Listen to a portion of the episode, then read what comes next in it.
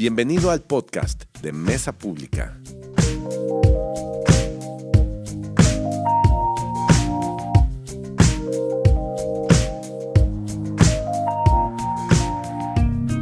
Estamos muy contentos de estar aquí una mañana eh, más en nuestra hermosa comunidad, nuestra iglesia, ya con nombre. ¿Se acuerdan que antes era la iglesia sin nombre? Ahora es la iglesia con nombre, es la mesa pública.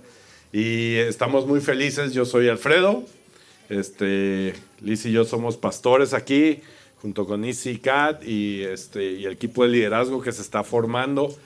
Tenemos cinco meses de existir y se sienten ya como cinco años a veces, pero ah, luego se sienten como cinco días. Entonces, estamos muy contentos, la verdad, de todo lo que está sucediendo aquí, de ver este realmente eh, lo que queremos hacer es vivir una vida con Dios. Y, y para esto hemos descubierto que hay un gran- una gran herramienta que es la Biblia, que es su palabra que nos, nos dice, nos, nos va llevando día a día a, a- a vivir esta vida con, con Dios y estamos muy contentos de, de hacerlo y de ir, descubriendo lo que dice su palabra. Y eh, he tenido el privilegio de estar enseñando acerca de, en los últimos domingos, acerca de nuestro nombre, que es la mesa pública. Este, ya explicamos un poquito más a detalle por qué en, eh, el nombre de la mesa pública. Pero el día de hoy quiero continuar eh, hablando un poquito más acerca de esta mesa, este concepto, de este nombre, de quién, pues de la identidad que Dios nos está dando. Por cierto, hay una mesa doblada. Este, ahí está, una mesa pública para el que quiera. Y este.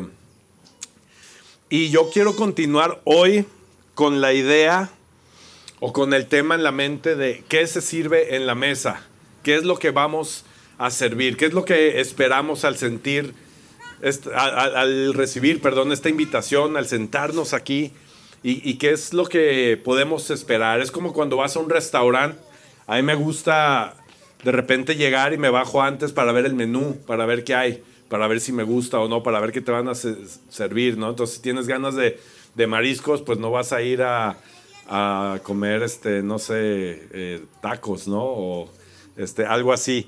Entonces, aquí la idea es como ponerles el menú. ¿Qué se va a servir en esta mesa? Eh, y qué es lo que estamos eh, sintiendo de parte de Dios que, que nos está entregando como identidad de, de iglesia. ¿Les parece bien? ¿Están bien? ¿Están contentos? ¿Sí? Ya, su cafecito, gelatina, este, aguas, todo lo que, lo que nos ponen como siempre en esta, en esta barra de, de snacks que hacen un trabajo increíble. Hay un, hay un equipo de servidores voluntarios increíbles también que nos ayudan cada domingo y pues gracias a Dios por esta ayuda. Gracias a Dios porque si no se me caería más pelo del que ya se me cayó, pero ahí la llevamos. Bueno, entonces, si gustan, voy a leer una porción de Juan. Si tienes tu Biblia ahí, tu aplicación, lo que sea, si no aquí ahorita Kat nos va a poner eh, los versos. Vamos a leer Juan versículo 2 del 1 al 11 y es ni más ni menos que la historia del, del primer milagro que hizo Jesús en su, en su ministerio. Y me encanta, me encanta ver esta, e- esta porción de, de, la vida de Jesús. Hay, unos aspectos muy interesantes aquí que, quiero compartir y espero que Dios me ayude en esta mañana. ¿Les parece bien? Dice, versículo 1, dice, al tercer día se celebró una boda en Caná de Galilea y la madre de Jesús se encontraba ahí. También habían sido invitados a la boda Jesús y sus homies, o sea, sus discípulos, pues, sus amigos. Cuando el vino se acabó, la madre de Jesús le dijo, ya no tienen vino. Mujer, ¿eso qué tiene que ver conmigo? Respondió Jesús. Todavía no ha llegado mi hora. Su madre dijo a los sirvientes, hagan lo que él les ordene. Había ahí seis tinajas de piedra, de las que, de las que usan los judíos en sus ceremonias de purificación. En cada una cabían unos 100 litros, que es como, como unos 20 garrafones de de ciel, de los que tienes en tu casa, más o menos unos 20 garrafones. Entonces Jesús le dijo a los sirvientes, llenen el agua de las tinajas. Y los sirvientes las llenaron hasta el borde. Ahora saquen un poco y llévenlo al encargado del banquete, les dijo Jesús. Y así lo hicieron. Continuamos, versículo 9 dice, el encargado del banquete probó el agua convertida en vino sin saber de dónde había salido, aunque sí lo sabían los sirvientes que habían sacado el agua. Entonces llamó aparte al novio y le dijo, mm, todos sirven primero el mejor vino, y cuando los invitados ya han bebido mucho, entonces sirven el más barato, pero tú has guardado el mejor vino hasta ahora. Esta es la primera de sus señales. La hizo Jesús en Caná de Galilea y así reveló su gloria y sus discípulos creyeron en él. Qué increíble historia. Vamos a hablar un poquito más acerca de, de este momento tan padre que me hubiera gustado vivir en lo personal con Jesús. Pero antes de seguir, vamos a orar juntos. ¿Les parece bien? Dios, muchas gracias por esta mañana. Gracias por, por este clima tan increíble, por un cielo azul, por el viento. Gracias por nuestras vidas, gracias porque nos das salud para poder estar aquí. Te pido por las, cada una de las familias que, que viene el día de hoy, Señor, que tú traigas bendición a sus casas, que tú, que, que cada quien en estas familias pueda sentirte el día de hoy y puedan sentirte a lo largo de la siguiente semana, que sientan que estás con ellos, que tú estás respaldando sus vidas, sus casas, y que nos acompañes en esta mañana para escuchar lo que quieres hablar, Señor. Usa mi boca, usa mi corazón para expresar tu palabra, Señor, y que podamos salir con un encuentro contigo, Señor, en el nombre de Jesús. Amén, amén. Esta historia me encanta porque tiene que ver con fiesta y para los que nos conocen a Liz y a mí saben que nos encanta la fiesta, nos encanta mucho festejar, nos encanta, ya nomás veo que se ríen allá dentro de sus cubrebocas, pero este, nos encanta, nos encanta tener gente en la casa o ir a, a, bodas y todo esto. Ahora en la semana fuimos a una boda y es increíble cómo ahora, ya, ya en, en días de pandemia, para ir a una boda, el requisito, antes, antes tenías que tener invitación. Y luego te decían, no, no, es riguroso este traje, ¿no? Te tienes que venir bien guapo. Pero ahora no solo eso, ahora tienes que llevar una prueba negativa de COVID. Si no, no entras. Entonces tienes que ir a hacerte tu prueba y todo esto. Y yo me acuerdo, hace años, aquí está, aquí está mi suegro, aquí están mis papás. Cuando nos casamos hace ocho años, este, pues estábamos preparando nuestra fiesta, nuestra boda. Y, y me acuerdo que la estábamos preparando con detalle, estábamos viendo cada, cada cosa, este, cada elemento, los invitados, los lugares.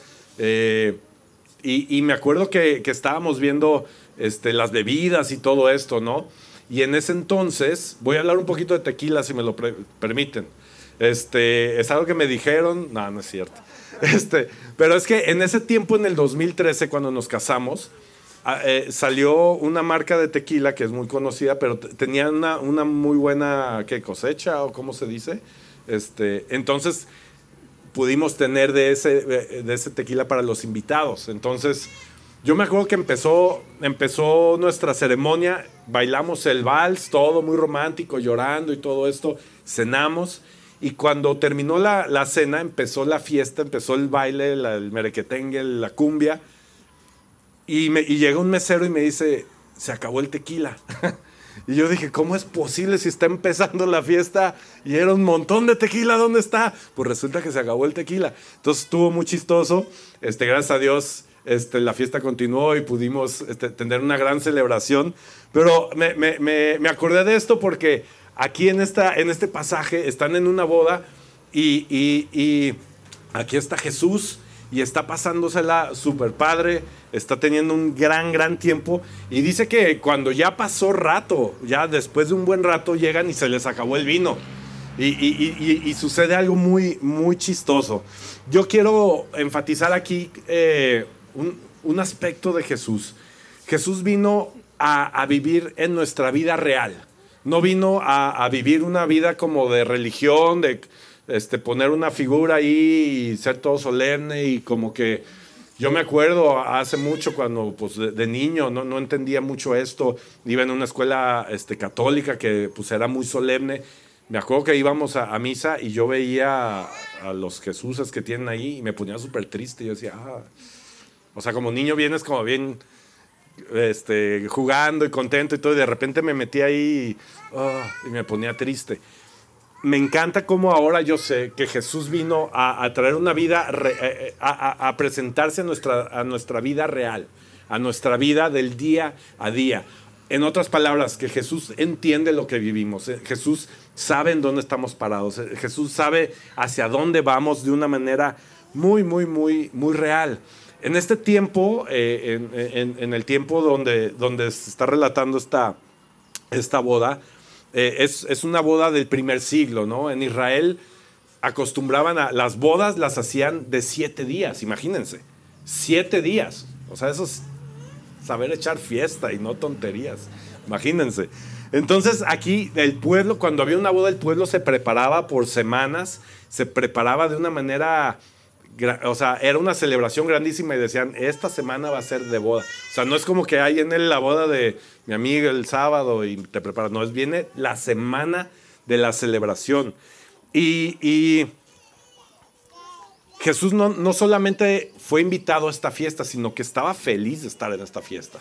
O sea, yo no me imagino ah, en esta fiesta gigante, este, nunca he ido yo a una fiesta judía, pero he visto en la tele, ¿no? Han visto que hasta se abrazan y avientan al novio y, o sea, son unas fiestas gigantes. Yo no me imagino a Jesús así en una esquina como con su Biblia y como, o sea, Jesús estaba ahí aventando al novio también y, o sea, Jesús dice, viene la palabra, él estaba disfrutando, disfrutando de esta fiesta. Y este, y, no sé, muchas veces no es el Jesús que nos imaginamos, ¿no? Eh, a veces nos imaginamos un Jesús muy serio, muy, como les decía, muy solemne, muy, muy como que, ay, bájale dos, dos velocidades a tu fiesta, Alfredo, ahí viene Jesús, compórtate. Y sí, obviamente, ¿no? Sabemos lo que representa Jesús, que, quién es, pero aquí estamos viendo un Jesús humano, viviendo una vida humana en una fiesta, en una celebración gigantesca. Entonces, este, no, no es este Jesús religioso que, como que a veces da miedo, ¿no? Entonces, muchas veces desechamos a Jesús de nuestras vidas porque pensamos que no tiene mucho que ver con nuestra realidad, ¿cierto? Decimos, no, es que Jesús, yo, híjole, es que yo este rollo de Jesús, yo, o sea, está muy padre, está muy bonito, pero yo no, no, no le entiendo, yo no le entro, yo, ah, es para alguien más. Y este, y, a veces también algunos de nosotros podemos decir esto, yo voy a la iglesia para agarrar un poquito de Jesús, hoy me hace falta, voy, este, agarro un poquito de Jesús y ya después regreso a mi vida real y ya, ah, ya como que, que me dure este Jesús unos dos, tres días para, es que mañana tengo una, un evento importante en mi oficina, entonces vengo a la iglesia un poquito para aliviarme y llegar bien con mis clientes y, ah, ya regresa a tu vida real y como que ese Jesús empieza a desaparecer con el transcurso de los días, ¿no? A veces a mí me ha sucedido, es la verdad. Este, pero e, es curioso que, que, que a veces tenemos esta, esta, imagen con Jesús o esta relación aparente con Jesús, ¿no? Un, Jesús como que, ah, ese, ese, Jesús, o sea, está bonito, pero es como para, para los más religiosos, para los que no, yo la neta, si, me viera Jesús, se agüitaría. Y la cosa es que, pues sí te ve.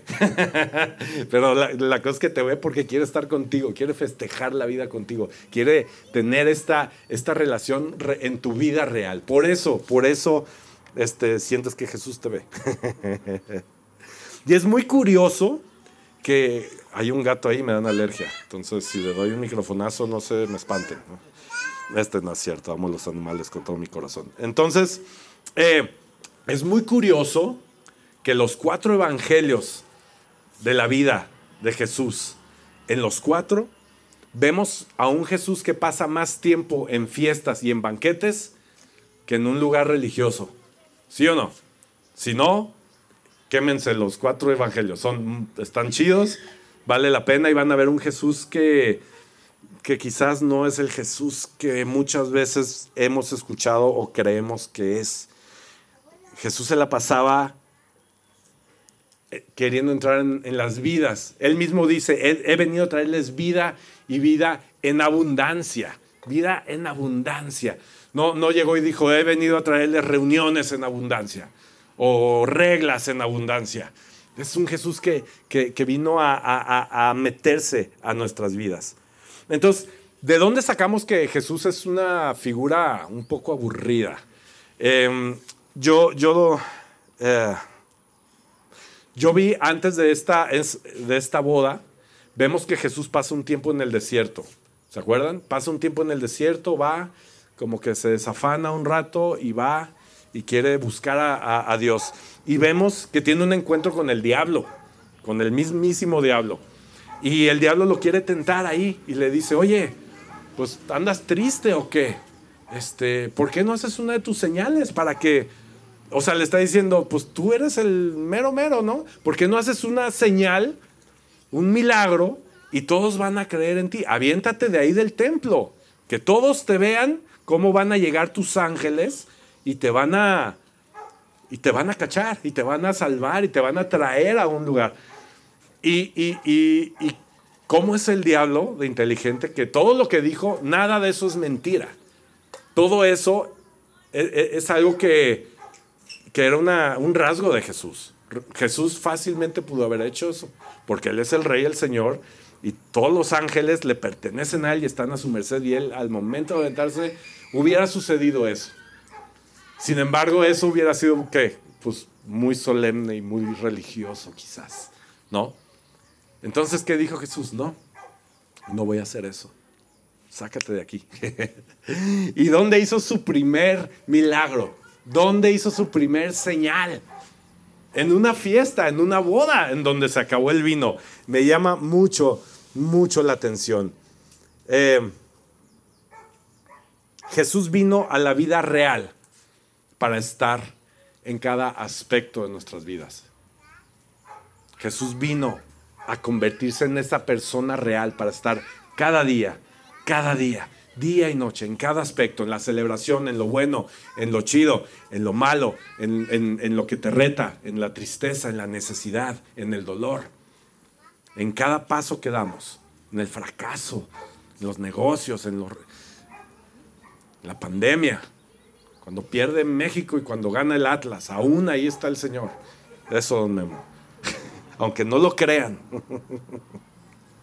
vemos a un Jesús real. Pero también vemos a un Jesús, me llama mucho la atención en este pasaje. Vemos a un Jesús que está madurando, que está madurando, que está cambiando un poco su, percepción, o está cambiando más bien la percepción de quienes lo rodean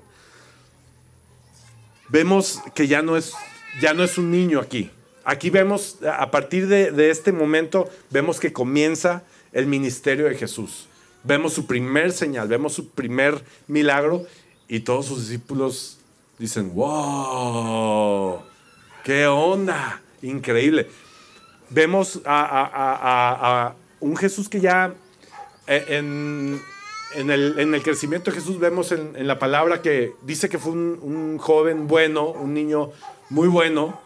Yo me imagino eh, a Jesús eh, creciendo y, proveyendo por su mamá. Después del nacimiento de Jesús ya no vemos mucho acerca de José, de su padre. Entonces este, yo, yo pienso que Jesús, eh, José perdón, murió ahí en algún instante de la infancia de, de Jesús. Entonces Jesús crece y, en este trasfondo, en esta, en esta cultura, eh, pues como que el hombre tenía un rol muy, muy, muy marcado. Entonces yo creo que Jesús pues era el que chambeaba y el que proveía ahí la lana para su familia, para sus hermanos, para quien veía por su mamá. Vemos a lo largo de la historia de Jesús que María estaba presente. Ahí sí hablan de, su madre. Entonces, yo veo como que este Jesús creciendo y chambeando, haciendo mesas, haciendo sillas en su carpintería y todo, proveyendo. Pero pasa algo, hay un cambio, hay un, hay un, hay un como, hay un momento en esta fiesta que, que hace un cambio muy grande en la vida de Jesús. Eh, de pronto, vemos en el versículo 4 que aquí se acaba el vino y, y, llega María y le dice, Jesús, se acabó el vino. Y no vemos a un Jesús hijo así como que, este, ah, ok mamá, ¿y, y qué me recomiendas? O, o, me lanzo al Oxxo, este, traigo, ¿qué, ¿qué hacemos? Me encanta la respuesta. Aunque yo si esta respuesta se le hubiera dado a mi mamá, me hubiera volteado la cara de una cachetada, reconócelo, madre, un chanclazo, no es cierto, no es cierto. Este, dice, mujer, ¿eso qué tiene que ver conmigo? ¡Wow! Estamos viendo aquí una reacción como de Jesús, como medio de adolescencia, ¿no? Como que, como que, a ver, Jesús, eso es. Le dice, a ver, mamá. Bueno, no, perdón, no le dice mamá, le dice mujer. ¿Yo qué? ¿Eso qué tiene que ver conmigo? Me encanta. En ese momento hubo un cambio en la vida de Jesús. Hubo una transformación. Aquí le está diciendo Jesús, María, a partir de este momento, o sea, tú sigues siendo mi mamá, pero tienes que darte cuenta que soy tu Señor. Yo soy tu Señor. Soy tu maestro. Soy tu Dios. Soy tu Dios. O sea, le hace una revelación tan grande a, su, a María que cambia ya la relación entre ellos. Ahora María re reconoce que es Jesús, que es su Señor, quien vino a salvar, lo que es el Cristo, que es quien habían estado esperando por tantos años y que ese era Él. Imagínate eso, ese cambio para, para María, ¿no? Y aquí está Jesús en una fiesta tremenda, grandísima, y le dice, mujer, ¿eso qué tiene que ver conmigo? ¡Bum! O sea, fue, a mí me, yo cuando lo leí, lo estudié, dije, wow, qué agallas de Jesús. Pero este es nuestro Señor, este es en quien creemos, es, este es, este es el, este personaje tan grande, tan extraordinario que vino a cambiar todas las percepciones del mundo. Este es el, el, el rey que estábamos esperando, que creíamos que iba a llegar de una manera y llegó de la manera más humilde, más poderosa y más sabia. Entonces vemos a un Jesús que está madurando.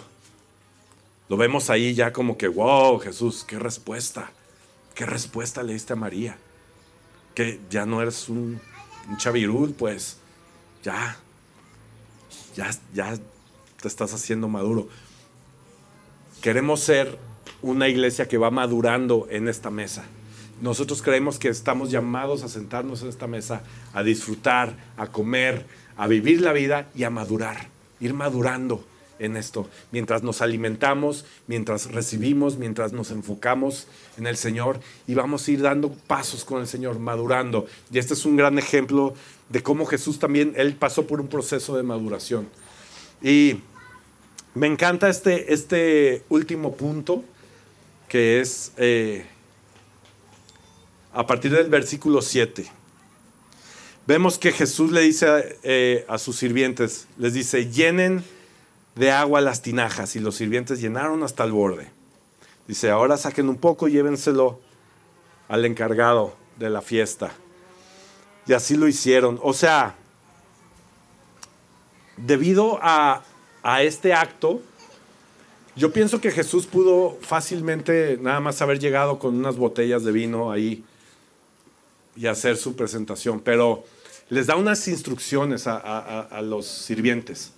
Les dice, ve y haz esto, ve, vayan y llenen de agua esto. ¿Qué? A ver, Jesús, no hay vino. Ah, ya llegó Jesús, ya quiere pagar la fiesta, quiere hidratar a todos los que andan bien acá, bien servidos. Ya se va a acabar la fiesta. Pues órale, pues a, a, hay que hidratarlos para que se alivianen porque allá afuera hay torito. Este, ¿qué más, Jesús? Este, ¿ya quieres que se haga la fiesta? Pero no. Lo que Jesús quiere es que todos experimenten algo asombroso. Algo que nunca habían visto en sus vidas. Y es, es les da esa instrucción y por medio de esa instrucción ellos obedecen, ellos dicen, ok, y van a, hacen exactamente lo que Jesús les llama a hacer. Llenan los botes de agua hasta arriba y de pronto le mandan estas botellas al, al encargado de la, de la fiesta. Amigos, esto que sucedió, esto es, es, es exactamente lo que se sirve en nuestra mesa. Lo que está ahí donde Dios nos está llamando a sentarnos es, es exactamente esto. Lo que sucedió aquí es un vistazo al cielo. Es un vistazo a la gloria de Dios. Esto experimentaron algo tan grande, tan escandaloso, que es un vistazo a lo que está en la eternidad, a lo que nos espera, a este Dios tan enorme, tan grandioso, que tiene una mesa servida para todos. Es un vistazo. Todos pudieron ver eso con sus ojos. ¿Y de, de, qué manera? Cuando nosotros tenemos, nosotros generalmente tenemos expectativas de lo que está por suceder, ¿cierto? Por ejemplo, yo mañana sé que mi hijo entra a las 8 al colegio. Entonces, yo me tengo que levantar a tal hora y dar desayunos y todo y salir volando porque sé que el tráfico del lunes no perdona. Y si llego tarde, valimos queso. Esa es la expectativa que yo tengo. Sin embargo, aquí Jesús nos está diciendo que cuando, cuando te adentras, o cuando te sales de esa expectativa, de lo que tú ya sabes que va a suceder, pero te adentras en lo que dice Jesús que va a suceder, empiezas a experimentar la abundancia de vida que Jesús prometió. Cuando te sales de esa expectativa y te adentras en lo que Jesús dice que va a suceder, el único resultado es que empiezas a experimentar esa abundancia de vida que Jesús está prometiendo para nuestras vidas. Y esto es lo que representa este vino milagroso. Tal cual. Este, este milagro representa esta abundancia de vida a la que Jesús nos está invitando. Es cuando tú tienes la, estás esperando algo y ya sabes que va a suceder y llega Jesús y te dice, no, no, yo estoy en control. Yo voy a hacer que sucedan las cosas para ti. Para ti.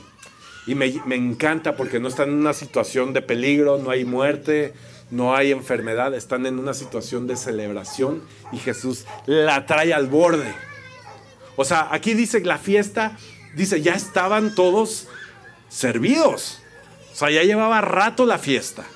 Y llega Jesús y trae 600 litros de vino. O sea, Jesús quería seguir celebrando, quería seguir festejando. Para Jesús tiene un peso, tiene un peso tener, vivir este aspecto de nuestras vidas al lado. Tiene un peso muy grande vivir cada momento de nuestra vida, cada paso que damos. Tiene un peso muy, muy grande para Él. Esto es un cambio total en la vida de Jesús. Es un cambio gigantesco que sucedió en su vida. Él llegó, en otras palabras, a esta fiesta en medio de la crisis que era, se acabó. Él vino a llenar, él vino a traer galones llenos que rebosaban de vino, adentro de una crisis de se acabó, se terminó. Y muchas veces podemos estar en ese momento en nuestra vida donde decimos, ay, jole, ya se acabó, ya se terminó. Yo pensé que por aquí era. Yo, yo llevo años caminando aquí y, y pues, se acabó, se terminó. ¿Y, ¿Y ahora qué? ¿Y, ahora para dónde? Se acabó. Y así no sucede. La vida sucede, la vida pasa. Hay enfermedad, hay muerte, hay problemas, hay tribulación. Y se acaba. Se termina el vino, se termina esta temporada y, y dices, ¿y ahora qué? Y aquí es cuando descubrimos a un Jesús que llega en medio de este, de este momento de se acabó, de esta expectativa que dices, pues ya, ya nos vamos, ya se acabó. Y de pronto llega Jesús y dice, no, ya llegué yo. Eso es lo que está pasando, ya llegué yo. Y ahora se va a hacer a mi manera. y ahora van a ver cómo se hace a mi manera. Y, y, y, me encanta porque eh, de convertir este momento de, de vacío, de se terminó, Jesús lo convierte en un momento de alegría, en un momento de, de, de se completa algo. Hola. Este, se, se, se llena de una manera increíble. Alegría. Llega, llega un, un momento de, de, de, decir, ah, caray, hay más de lo que esperaba ahora. Ahora, y no solo eso, está mejor que lo que había antes. Esto está mejor que dice, que dice al final. Este. Ya me perdí.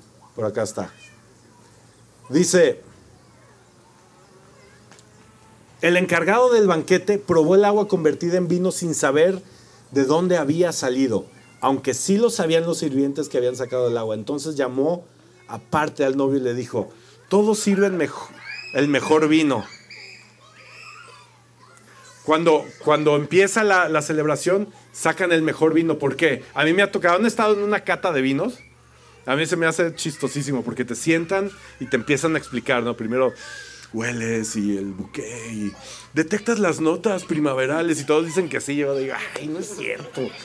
Perdonen mi ignorancia, pues, pero yo digo, ah, y ahora con la punta de la lengua degustas y sientes el chocolate y sientes y todos, mmm, sí, eh, creo que esta es una tierra de, de, de no sé dónde, de un vino australiano y no, no, es de Italia y todos debatiendo ahí y están con la copita y de, es muy padre, ¿no? Es, es a, a, mí, yo, yo he estado en algunas y siempre aprendo y siempre se me olvida, pero siempre aprendo. Entonces, eh, cuando estás en una fiesta, como que procuras traer el mejor vino porque eh, es cuando la gente puede hacer eso, ¿no? En la mesa. ¿No, no les ha pasado? Están en una, en, en una boda, un restaurante y traen y te sirven el chorrito el, el primero y le das vuelta, no sabes ni para qué, pues le das vuelta y dices, y tienes que voltear a decirle al mesero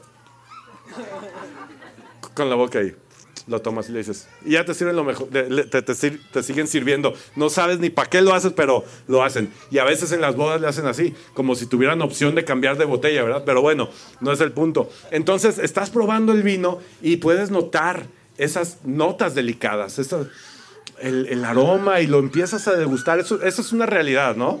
Eh, entonces, eh, ya, ya empiezas a ver que es un vino bueno, de, buena calidad o más o menos, y lo degustas con tu comida y es un gusto a los que, a los que les apetece comer con vino, pues es, es, muy rico comer con un buen vino.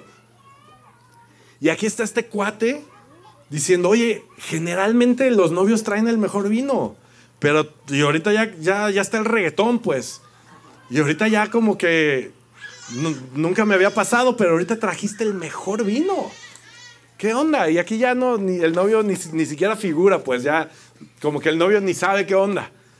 Pero estamos viendo algo increíble, algo extraordinario. Jesús haciendo unos, unas revelaciones de, amigos, cuando estoy yo tomando el control de las cosas, ustedes ni siquiera saben lo que yo puedo traer para sus vidas. No tienen ni idea lo que yo voy a servir en sus vidas. Lo que yo voy a servir en esta mesa es un vistazo a lo que nos espera en la eternidad. La semana pasada hablábamos de una herencia, de una herencia a la que nosotros estamos llamados. Y, es, y está hablando de esta herencia, es un vistazo a esta herencia, esto que, que Dios está preparando para nosotros, para quienes creemos en Él. Y es algo que me emociona muchísimo. Está guardando el mejor vino para el final. Está guardando la mejor parte para el final. Aún en el momento cuando creemos que se terminó todo. Hay algo más adelante, mucho más grande, de mucha más calidad, que, que nosotros no somos capaces de ir a comprar al súper, la playa donde venden estos vinos. Es algo que el Señor trae con sus manos, con su corazón hacia su pueblo.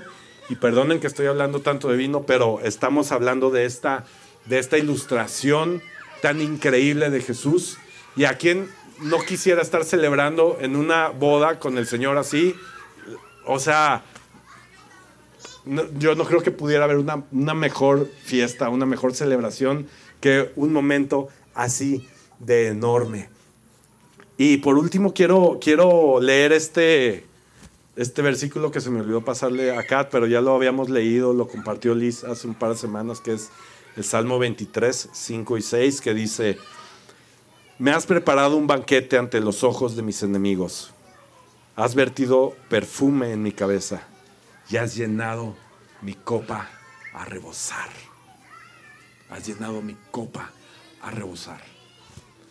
Eh, yo me acuerdo en, en una eh, en una ocasión, ya con esto voy a terminar, en una ocasión que estábamos ahí en el hospital con Elías y, y estábamos en uno esos momentos como pidiéndole a Dios, diciendo, ¿dónde estás, Señor? ¿Dónde, ¿A dónde te fuiste? No es justo. Y estábamos batallando, la verdad, con esto. Y de pronto alguien nos, nos, no me acuerdo si fue una llamada, un mensaje o algo, nos mandaron un salmo nos animaron y de repente empezamos a sentir, no se los puedo explicar, pero estábamos ahí en el hospital y empezamos a sentir que el Señor nos empezó a llenar nuestra copa, nos empezó a llenar nuestro cuerpo, nos empezó a llenar nuestra vida con esperanza.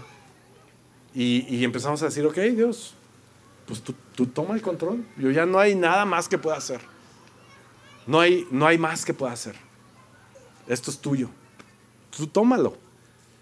Y empezamos a, sentir que ahí, sentados en medio de nuestros enemigos, el Señor empezó a llenar nuestra copa.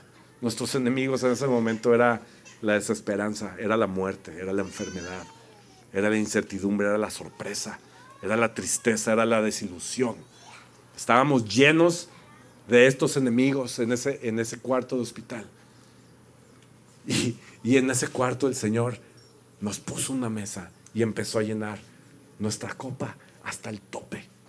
Y salimos, yo me acuerdo de, ese, de ese, lugar, este, eh, salimos de ahí y teníamos que quedarnos en la sala de espera que estaba allá afuera porque Liz tenía que regresar, le estaba dando lactancia a Elías. Y, llegar a esa sala todo incómoda nos, nos sabía a verdes pastos nos había a, un regalo que Dios había traído para nosotros. Y, y, ahora sentimos que nuestra copa ha sido llena de tal manera que rebosa para llenar otras copas. Llena, llena hasta arriba. Y no por mí, no por lo que yo haya ido a adquirir, no por la copa tan bonita que yo creía que tenía, sino porque el Señor en un momento de dificultad, en un momento de, mis enemigos. Llegó y la llenó y alcanzó a compartir hacia otras copas que estaban vacías.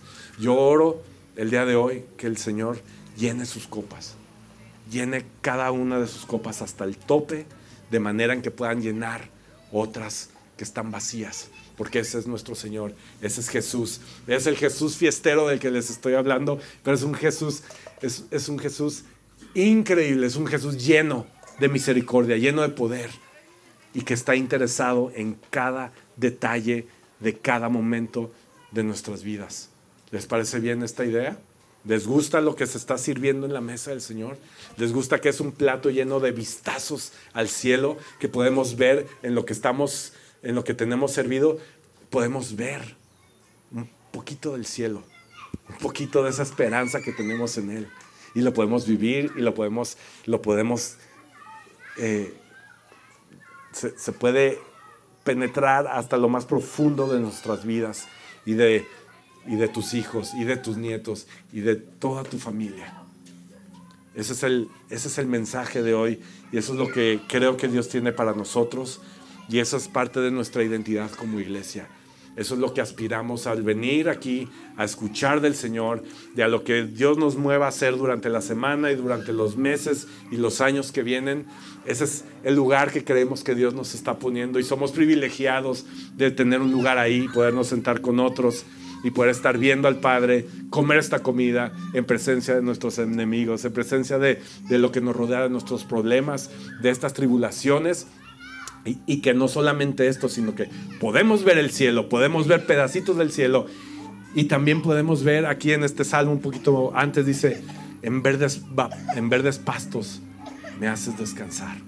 Aún en lugares donde no puede crecer el pasto, ahí, ahí va a salir un pasto que nos va hacer descansar. Y ese, eso es lo que el Señor quiere para nuestras vidas. No importa cuál sea el trasfondo, no importa lo que esté sucediendo en, mundo, en en medio de un mundo tan dividido por política, por religión, por partidos de fútbol, por pandemia, por vacunas, por mil cosas. Creemos que este es un lugar, la iglesia es un lugar donde podemos unirnos, donde podemos aspirar a la unidad, sentados, recibiendo este alimento, sonriendo, festejando y siendo uno mismo con el Señor, diciendo, Señor, tú encárgate, tú encárgate, mi vino ya se acabó, mi vino ya se terminó, Señor. Ahí está, ahí te dejo mi vasija, tú llénala. Y Dios te va a traer el mejor vino que tiene para ti, algo que tú ni habías, te, habías imaginado que había para tu vida. ¿Les parece bien? ¿Están animados? ¿Sí? ¿Les gusta la idea? Este, me gustaría terminar y vamos a orar, ya no quiero tomar más tiempo porque hoy tenemos un domingo muy, muy especial. Este, y quisiera continuar, pero si tú ahí en tu lugar te quieres parar, este, siéntete con libertad, si no ahí quédate. Si Dios crees que te está hablando algo en esta mañana, deja que el Señor te, te siga este, susurrando ahí al oído. Este, quisiera orar por ustedes y si tú quieres decirle al Señor, yo Padre, yo quiero que llenes, llenes mi copa hasta arriba. Yo ya se me acabó el vino. Estoy en una temporada de se acabó. Eh, quiero pedirte que si quieres, no tienes que hacer esto, pero si quieres levantar tu mano, hazlo y solamente con el propósito de decir físicamente yo, Señor, reconozco que aquí estoy. De todas maneras, Él conoce tu corazón, no lo tienes que hacer, pero yo quisiera orar por ti en esta mañana.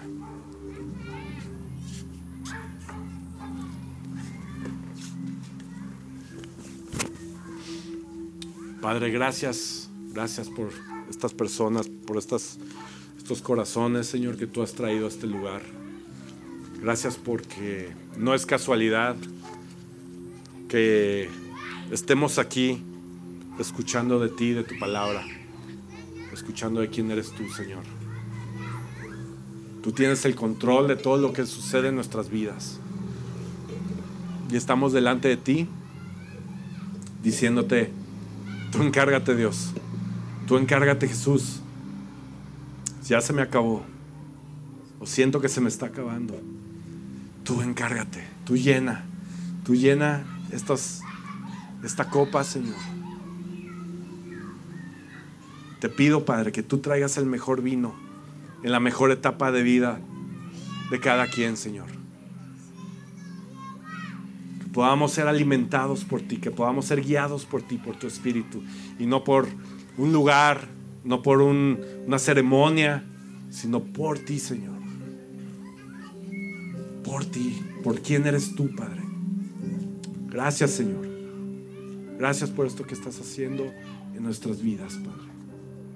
En el nombre de Jesús, toca cada corazón, toca cada familia.